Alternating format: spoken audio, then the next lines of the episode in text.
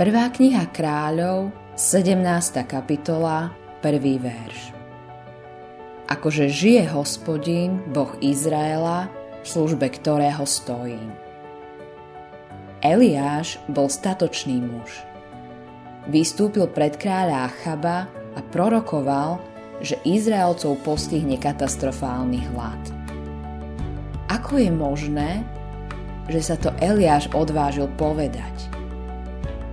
Sám nám dáva odpoveď, keď hovorí, že stojí pred hospodinom.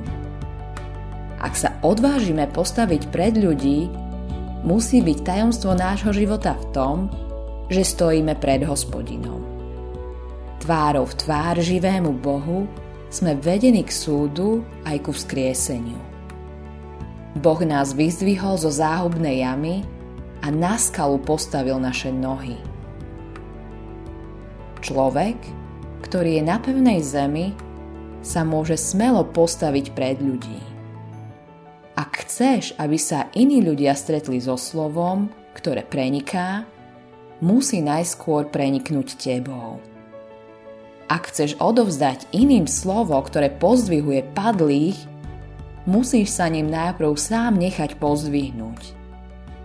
Pred Božou tvárou cez teba vidieť skrz naskrz.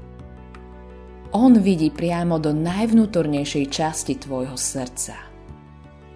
To, čo ukrývaš pred ľuďmi, je jemu úplne zjavné.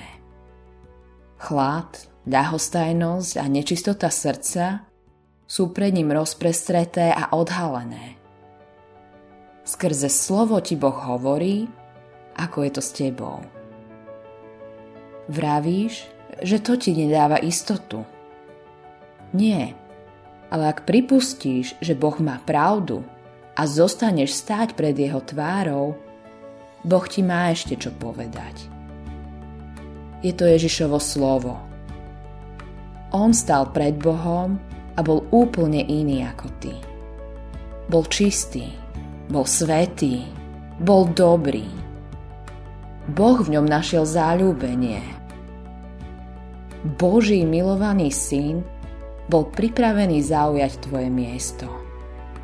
A urobil to.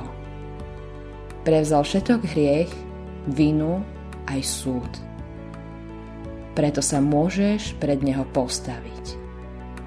Preto vlastníš všetko, čo má Ježiš.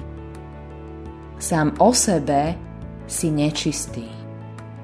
Ale ak veríš v Ježiša, si novým stvorením si vo svojom zástupcovi a vykupiteľovi. Ak sa spoliehaš na jeho dielo, môžeš zdvihnúť hlavu. Môžeš čeliť Bohu aj ľuďom.